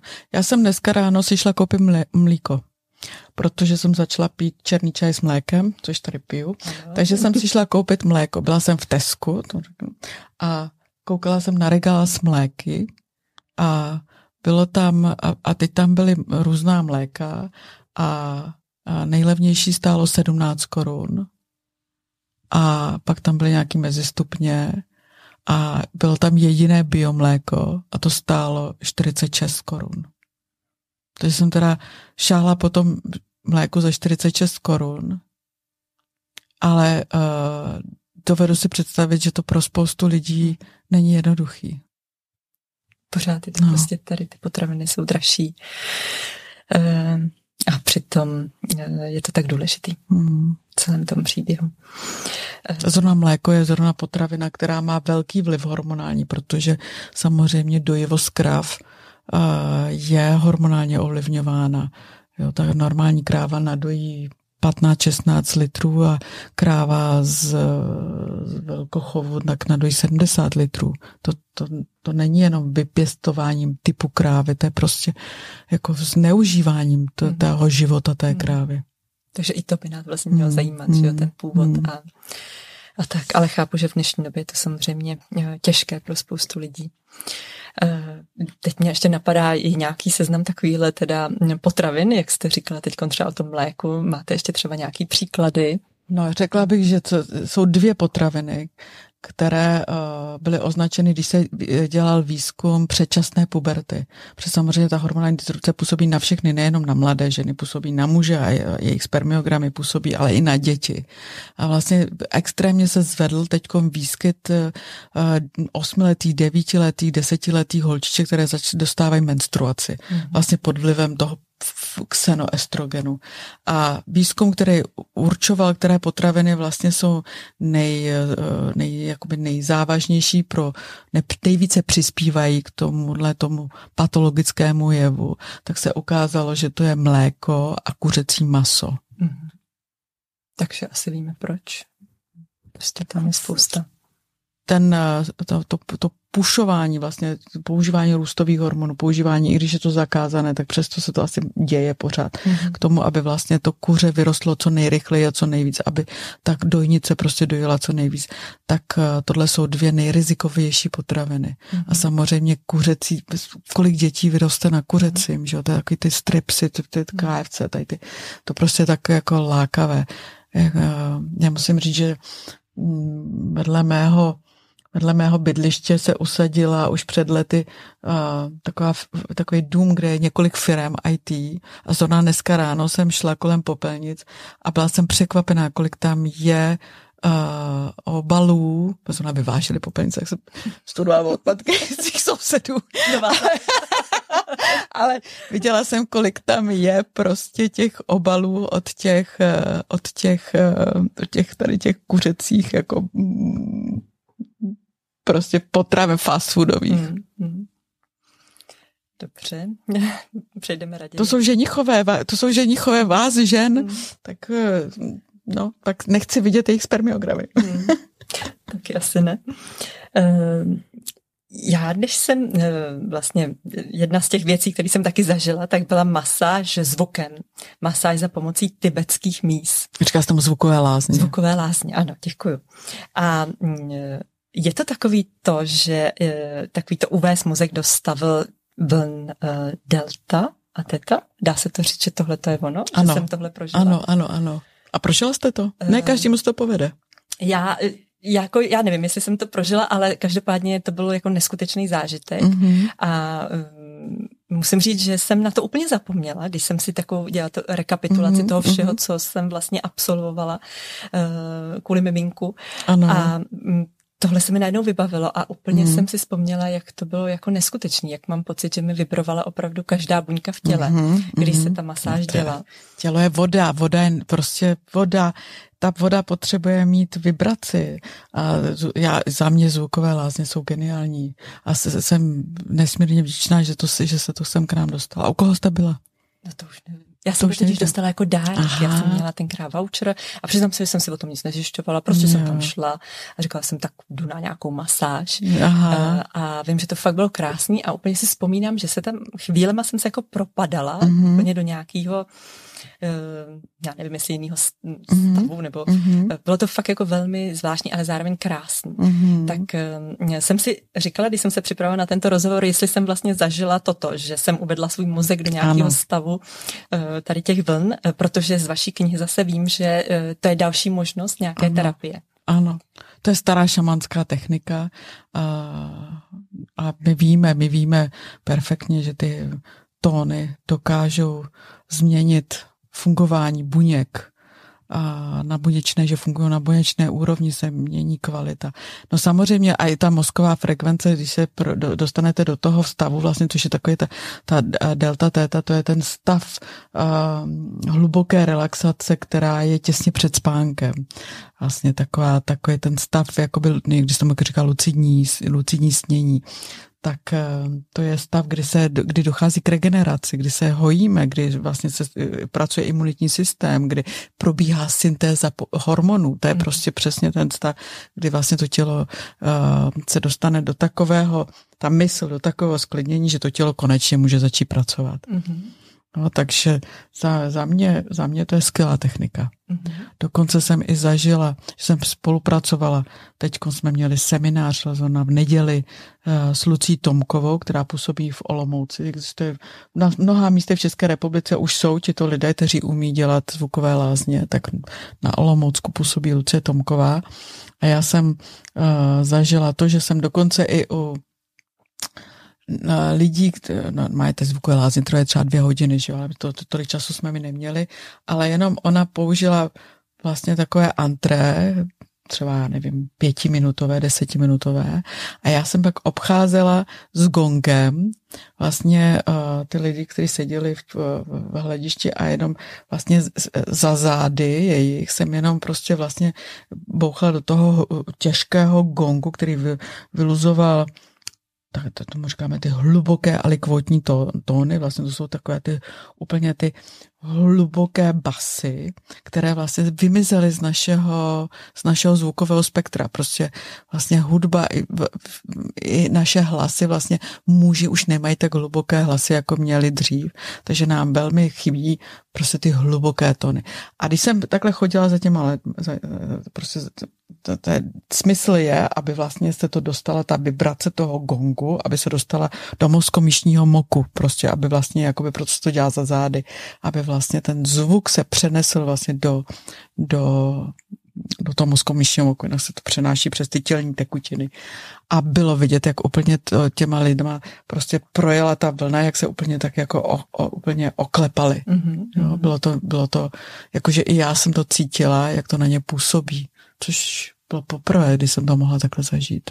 Jakoby z té strany toho poskytovatele. Krásný. Jak může pomoci fitoterapie a aromaterapie s neplodností? Máte s tím taky nějaké eh, zkušenosti? Mm, jo, tak mám. No tak, když chybí estrogen, což je málo kdy, ale někdy taky chybí estrogen, to bývají takový ty ženy, co nemenstruujou, no tak tam je na výběr spoustu fitoestrogenu nebo estrogenově aktivních látek. Tam se používají různé jetelé, maliníky, eh, kontryhely. Těch je asi 200 druhů. Mm-hmm. A když chybí progesteron, tak to je už horší. Už není taková legrace těch látek, které jsou schopný nast, prostě nasimulovat fitoprogesteron, tak těch je minimum. Pár jich je, ale uh, není to tak snadný. No. A uh, teď, teď třeba jsem objevila gemot, nebo loni jsem objevila gemoterapii, ta se mi zdá ještě teda účinnější, nebo taková power, víc powerful, než jenom obyčejná fitoterapie. To je vlastně z pupenů. Málo, několik lidí to taky umí v České republice, třeba Marie Šimková z Českých Budějovic. A jak zněla ta druhá polovina otázky? Aromaterapie. Aromaterapie, Aromaterapie to taky znám holky, které umějí skvěle aromaterapie, ale to bych řekla, že na, na neplodnost teda, že to je jako to je spíš na takový doladění nebo na takový to jakoby, jakoby finální jako povolení, mm-hmm. ale jakoby, že otvírač to bych neřekla, že, že zvládne. Mm-hmm. Uh, mě uh, zarazilo, že jste v knize vlastně zmiňujete, že může pomoci třeba i pouť do Santiago de Compostela. V čem taková pouť může být přínosná? Já jsem ji absolvovala. Mm-hmm. 2.15, myslím, mm-hmm. jsme mhm. šli s manželem, eh, ne celou, mm-hmm. ale jenom 108 kilometrů. Takže mm, nějak asi tuším, ale jestli můžete poslouchat. Tak to já jsem ji nikdy nešla, to řekněte vy mě, jak, co se s vámi dělo. Eh, tak já to vnímám tak, jakoby z toho, že samozřejmě jsem měla čas přemýšlet, mm-hmm. když jsem chtěla, tak jsme se od manžela, jsem se odpojila, šla mm-hmm. jsem a prostě jsem byla jenom sama ze sebou, pak jsme zase šli spolu a prostě jsme to sdíleli spolu. Na té cestě jsme potkali spoustu zajímavých lidí. Eh, mně to přišlo taková čistička hlavy. Mm-hmm. Já jsem absolutně jsem prostě jenom ten úkol jediný byl jako jít a užívat si ano. tu chůzi a ano. sledovat, co se děje okolo. A přišlo mi to neskutečný a mm-hmm. přála bych si to jednou zopakovat a jít to znovu mm-hmm. a celé, mm-hmm. uh, protože to fakt je jako zvláštní. A zase mm-hmm. opět se to těžko popisuje. Mm-hmm. Ale mě by zajímalo i z toho nějakého hm, fyziologického hlediska, mm-hmm. jaký to má vliv třeba na to tělo, mm-hmm. uh, jestli to tak to byla stará technika, já jsem to vyčetla ze starých učebnic, protože sbírám uh, staré uh, knihy o, léčení barokní a, a uh, 18. 19. století, tak tam jsem to vyčetla, že dříve se neplodnost léčila poučí, že ty ženy šly na pouč, někam prostě šly nějakou pouč. A, a já si to takhle představu přesně, jak jste to popsala, že to je vlastně nějakým způsobem ta pouč v sobě má meditaci, že dřív se mhm. nepoužívalo slovo meditace, ale má to v sobě, oni se dřív modlili, Většinou to byla pouť do nějakého mm, poutního místa, což byl většinou nějaký pramen s kostelem, takže šli prostě někam do nějakého vyhlášeného místa, kde byla nějaká pana Maria, která léčila, eh, pomáhala ženám, který nemohli otěhotnět, takže ty kostelů, kde, kde poutních míst, tak bylo několik po, Čes, po Čechách, a takže asi nešli do Santiago, ale šli, stačilo jim, když šli prostě tady někam třeba aspoň nevím, 100 kilometrů pěšky tady v Čechách. Mm-hmm. A, a to soustředění se vlastně na tu chůzi a, ta, a ta modlitba tak fyziologicky znamená, že vlastně tam vlastně ta repetice to opakování. Oni měli růženec, že a modlili ty, ko, mm-hmm. že Stráva s Maria Matko Bož, to znašli, jeli jeden korálek za druhým. Tak vlastně my víme, že tady to repetitivní prostě modlení nebo meditace nebo cokoliv dneska slov, moderními slovníky bychom nazvali, tak zvyšuje v produkci progesteronu. To už je zase taky dokázané. To je dokázané. Vlastně ten pregnenolon, což je ta, ta, ta, ta ta jako rozdvojka, ta molekula, kde z která, která, z které se může pak vytvořit kortizol nebo progesteron, Jo, tak ta vlastně chemická cesta, ta, ta syntéza toho nebo toho hormonu, tak sou, z, závisí na rozpoložení toho nervového systému. Proto vlastně jsme mluvili o tom, že ten e, obor se jmenuje neuroendokrinologie, protože ty dva systémy, ten nervový a hormonální, prostě je jeden, v podstatě jeden na ten samý, akorát jeden ten systém pracuje s chemickými látkami a ten druhý s nervovým vedením, to jakoby s elektrikou, bychom to zjednodušeně řekli. A když vlastně tam je ta svalová práce, to znamená, ten člověk jde, tak eh, jednak ten organismus je vlastně eh, tou energií v těle, není vlastně v té hlavě a do toho vlastně ta hlava, která ta mysl jede vlastně furt dokola prostě do zblbnutí prostě tu modlitbu, ne, nebo se zpívá mantra nebo cokoliv jiného, tak se vlastně úplně vlastně sníží ten kortizol na minimum. Mm-hmm. A to tělo tam může konečně rozjet výrobní linku progesteronu. A to samé dělá ten tanec, co jste mi doporučila? Ten tanec ještě funguje trošku jinak. Tanec vlastně stimuluje feromonový systém té ženy a toho muže, muže taky, že jo. Takže tam je, tam je víc vlastně jakoby je, při tom tanci jednak je tam synchronicita těch dvou těl, že jo, musí se sladit v rytmu a plus se u toho potí, takže vlastně dochází k té feromonové stimulaci. Ten muž se potí, ta žena cítí ten testosteron a ty jeho feromony a žena se potí a zase ten muž cítí to její pyžmo. Takže vlastně dochází k sexuálnímu vzrušení.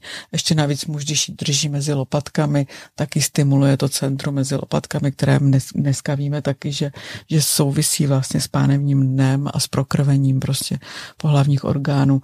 Takže pak, když se ještě líbají, tak vlastně dojde dojde k tomu, že se vlastně tady ty receptory, vlastně estrogenové nartek zase se dostanou do hry, takže celý ten systém se vlastně zaktivuje. Mm-hmm. Dobře. Tradiční čínská medicína, akupunktura, to je další asi terapie, která... To neznám, to neumím. Dobře. Ale každopádně uh, asi je to taky nějaká cesta, nějaká možnost. Uh, tak asi, kdyby tady seděl doktor tradiční čínské medicíny, by vám řekl, že ano, já tady k tomu fakt se mm-hmm. nedokážu vyjádřit. Dobře. Uh, mně jde o to, že vlastně mi přijde, uh, že těch terapií a těch možností uh, zkusit něco ještě předtím, než třeba dojdeme do té fáze toho umělého plodnění je poměrně dost. Jak se v tom má žena orientovat? Jak vlastně jak vlastně si najít to pravé, protože mi přijde, že je to fakt jako hodně a že je člověk pak jako zahlcen, mm, že těch možností je opravdu mm, velké množství. Tak, a přitom je to tak jednoduché, že jo? A Zatancovat si, zaspívat si. Odjezd do hor. Odjezd do hor. Já si pamatuju, jak jsem vám posílala fotografii na WhatsApp, že eh, jsem někde v lese a mm, stojím v potoku, mm-hmm. je listopad mm-hmm. a já se jako v uvozovkách otužuju mm-hmm. a mm, na té fotce mm, jsem se na ní koukala taky teď nedávno, mám jako takový blažený výraz, mm-hmm. jako, že úplně, mm-hmm. že dělám něco jako unikátního. Mm-hmm. A přitom jsem v lese a stojím v potoku a Vlastně na ten pobyt hrozně ráda vzpomínám, protože vy jste mi tenkrát řekla, uh, jeďte do těch hor před tím uh, IVFkem, před tím transferem, ne potom, protože já jsem mm. si mhm. myslela, že tam mám jít potom jako odpočívat a to. Mm. A vy jste vlastně mi teda řekla, že, že opat, opačně by to mělo být. Mm. Uh, tak to všechno má zase taky nějaký, že jo, asi mm. důvody a No, no tak se samozřejmě v těch horách, tím, že koukáte do dálky, koukáte do krajiny, kocháte se těmi výhledy, že tak zase ta epifýza tam produkuje nějaké látky, které zase pomáhají vlastně tomu zbytku té gonadální osy. No. Tak je to, naši, věc, naši předci na to neměli tyhle ty všechny jako termíny a neuměli, nevěděli, že mají epifýzu, nevěděli nic, ale vlastně instinktivně tohle všechno znali. A my jsme no. se tak nějak a my, odpojili. My jsme se nejdřív odpojili, nejdřív, nejprve jsme prostě si k tomu museli vytvořit ty vědecké všechny, všechny studie a pak jsme se dostali prostě teprve do toho, že, poch, že, že, že, že jako poznáváme, že ty původní staré techniky léčení, ty šamanské staré techniky, nebo ty prostě ty dřívější techniky, které se používaly v té ledové medicíně, tak eh, že vlastně byly perfektní, že byly vlastně skvěle vymyšlené. No, jak třeba Michel Odet má výbornou větu, To je francouzský porodník, který říká, vědecky jsme dokázali, že dítě patří k matce. Super. Máte na to teda nějaký tip, jak se v tomhle tom všem zorientovat, když to teď bude poslouchat nějaká žena, která už eh, dlouho se snaží o miminko, eh, je už takovým jako rozpoložení, jako takovým nějakým tom smutku a lítosti, který jsem třeba popisovala na začátku. A my jsme tady teď vyjmenovali spoustu možností, spoustu terapií. Tak eh, jak se z toho nezbláznit, nebo jak, jak najít to pravé? Každý příběh je unikátní, to jako zase tady jako globalizovat nebo uh, ne, asi nejde. Eh, prostě nemůžeme říct všem, že nám dělej to, to takhle a bude vám to fungovat, to, to není možné. Nevím, no já myslím, že je dobré prostě nacítit si svoji vlastní cestu, která vám bude dávat smysl a, mm, a vydat se. Jako nej, každá cesta je dobrá, ale to, co se nevyplácí, je uh, stát na místě a uh, jako identifikovat se s rolí oběti. Jo, taky to chudák já. Tak tam, tam se většinou, jakmile tam začnou být pocity zahořklosti nebo hněvu, vzteku, tady těch prostě frustračních emocí, tak uh, tam vlastně nějakým způsobem se ještě zhoršuje všechno. Jo, ten, ta úzdrava nebo ta regenerace začíná na, na úrovni vědomí odvaha. Mm. Moje mantra byla dlouho, zkusím všechno, nevzdám se, budu bojovat. Hmm, to a, není úplně nejlepší mantra. A až u vás jsem pochopila, že to není úplně ideální mm-hmm. nastavení pro otěhotnění. Mm-hmm. Ale já jsem opravdu, když jsem si to teď rekapitulovala, já jsem opravdu zkusila snad jako všechno. Jako eh, ten seznam těch věcí, které jsem zažila a některé byly opravdu velmi bizární a, a zvláštní setkání. Eh, některé byly naopak velmi zajímavý a ten seznam mm. je opravdu velmi dlouhý.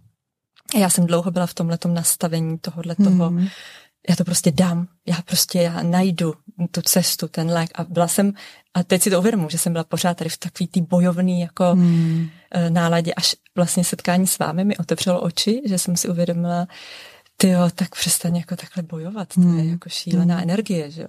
Hmm. Asi nepřísluší úplně hmm. ženě, že jo, být v nějakém boji. Hmm tak um, jsem si to jenom teď vybavila. Mm. A možná to je důležitý no, sdělení, no, jestli to ten... má někdo podobně, mm. aby třeba zkusil s tím nějak pracovat. Mm-hmm. Uh, vy jste na začátku zmínila, že vlastně Terezu Taru, která natočila ten film Hormonální akvárium, tak Tereza Tara natočila film Letviny, mm. kdy ona měla onemocnění ledvin a vydala se na takovouhle pouť, kterou popisujete vy, takovou cestu hledání u, u sebe uzdravení nebo úzdravy. Ne, na začátku to nebylo sebe uzdravy, ale úzdravy, takže uh, tam popisuje v tom dokumentu vlastně využila tady tu svoji nemoc, aby natočila dokument, kde zobrazuje nějakou hospitalizaci v nemocnici, něco, něco, něco, až nějakého léčitele, návštěvu nějakého léčitele a vlastně končí u svojí maminky, jak jinak, končí u svojí maminky, v macoše jsou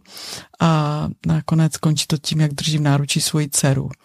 Tak eh, tohle je vlastně takový přesně bych řekla takový sběrný dokument o, o tady té pouti, Eh, o, o hledání svojí cesty, která se jí skládala, prostě každý, každý přinesl nějaký skřípek, eh, střípek do, té, do nějaké mozaiky, až se jí to poskládalo a nakonec se vyléčila.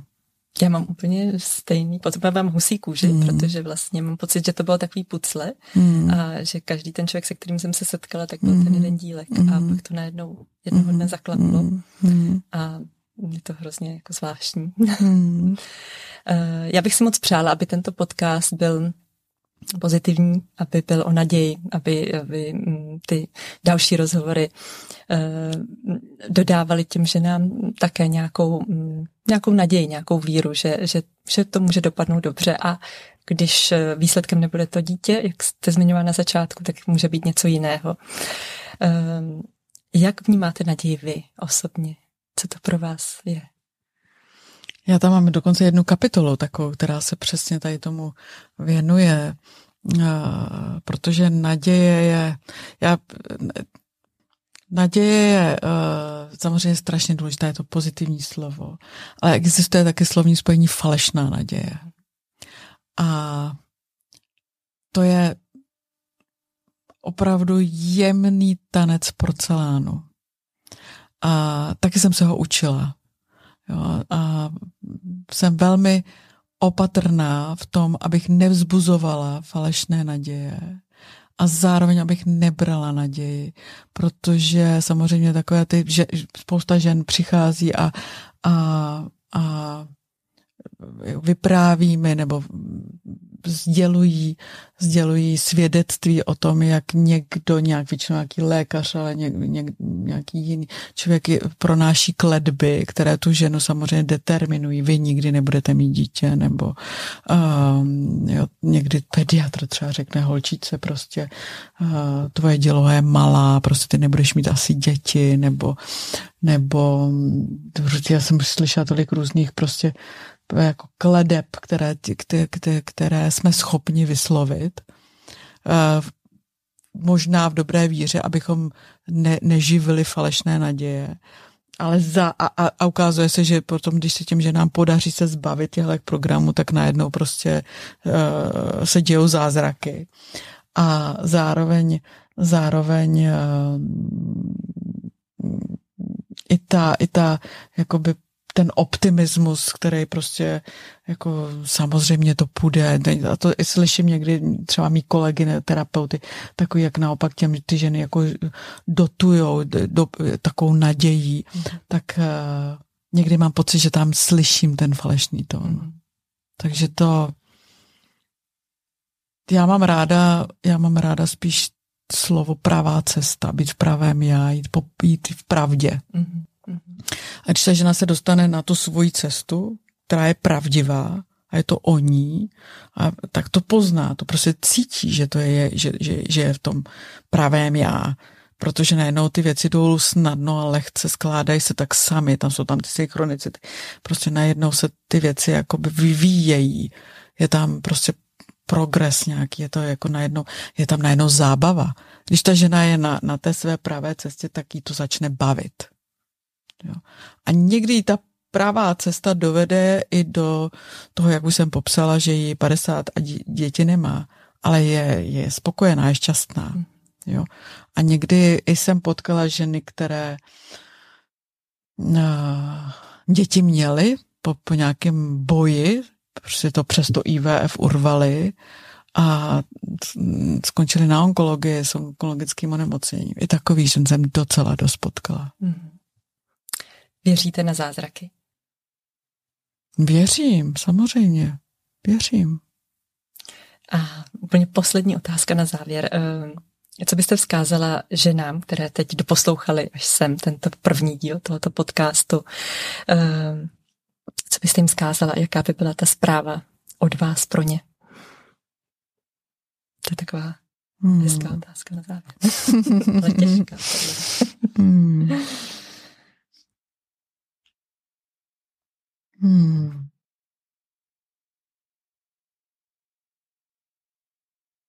Mně by se líbilo, kdyby uh, si nenechali, u, nenechali vzít jednu důležitou ženskou vlastnost, kterou je laskavost.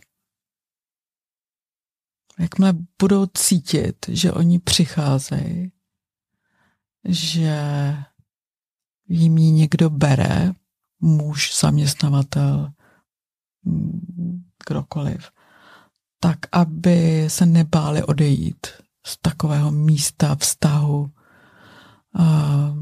prostředí. Že las, ženská laskavost, to je ten oxytocin, to je ta něha, to je ten, ta empatie, ta schopnost milovat, ne tak sexuálně, ale něžně, pak to dítě třeba, ale i, i ženy, které nemají děti, tak dokážou být velmi laskavé, něžné. A to je ta feminní část té osobnosti, která vlastně je tou, to je, to, to je, to je to je to něco, co když té společnosti je, je tam hodně žen, které tu sobě tu laskavost mají, tak ta celá společnost je prostě oxytocinově empatická. Je tam prostě ten, dobře se tam žije. A jakmile začne tahle emoce se vytrácet, tak, je tam, tak tam zbyde jenom kariérismus, soutěživost, ehm, kdo z koho, uh, určitá prostě taková ta jako mm, energie, prostě kterou kterou, která je dobrá pro něco, ale rozhodně ne pro mateřství a ani ne pro život nás všech ostatních, který v tom musíme být. Tak já moc děkuji za krásný konec, protože mm, já nevím, jestli si to pamatujete, ale eh, já jsem se asi šest let věnovala tématu laskavosti. Mm-hmm. Napsala jsem knihu ano, o laskavcích, ano, ano. takže pro mě tohle je teď mi úplně buší srdce, protože to bylo téma, které jsem eh, dlouho řešila mm-hmm. ve společnosti a, eh, a byla jsem součástí projektu, eh, který tohle to řešil. Takže pro mě to, to vypadá úplně, jak jsme se jako domluvili. No a já jsem ale na to zapomněla. Teď jste, už mi to řekla, jak jsem si vzpomněla, že jste mi to kdysi říkala, ale... Je to no. tak. já vám chci moc poděkovat za to, že jste si udělala čas na dnešní rozhovor, že to dopadlo a hlavně za to, co děláte už dlouhodobě pro nás, pro ženy a vůbec pro společnost. Moc si toho vážím, takže děkuju. Děkuju. Ještě na závěr musím uh, zmínit, že pokud uh, máte nějaké zdravotní problémy, tak je důležité se vždycky poradit se svým lékařem, uh, který vás zná a který zná vaše, uh, vaši anamnézu uh, nebo s nějakým jiným uh, vaším odborníkem, zdravotníkem. Uh, tyto informace, co jsme tady dneska říkali, tak byly edukační pro inspiraci. Tak to je to, co eh, vlastně jsem musela zmínit takhle na závěr. No a v tom příštím druhém díle eh, si budu povídat eh, s ženou, která mě provázela fyzioterapii před tím IVFkem. Takže se podíváme zase na trošičku jiný obor. Já jsem zrovna dneska sdílela na Facebooku nádherný obrázek, kde je porovnání, jak vypadá vagína s čípkem a s dělohou a hrtan. A ukazuje se, že, že to je dost podobný. Aha. No, tak to je jenom tak na závěr. Že... tak děkuji za tip. to bude moje první otázka. Ještě. tak, tak jo, moc krát vám děkuju. A děkuji vám. E, toto byl první díl podcastové série e, Plodné hovory. Budu se těšit příště. Naschledanou. Naschledanou.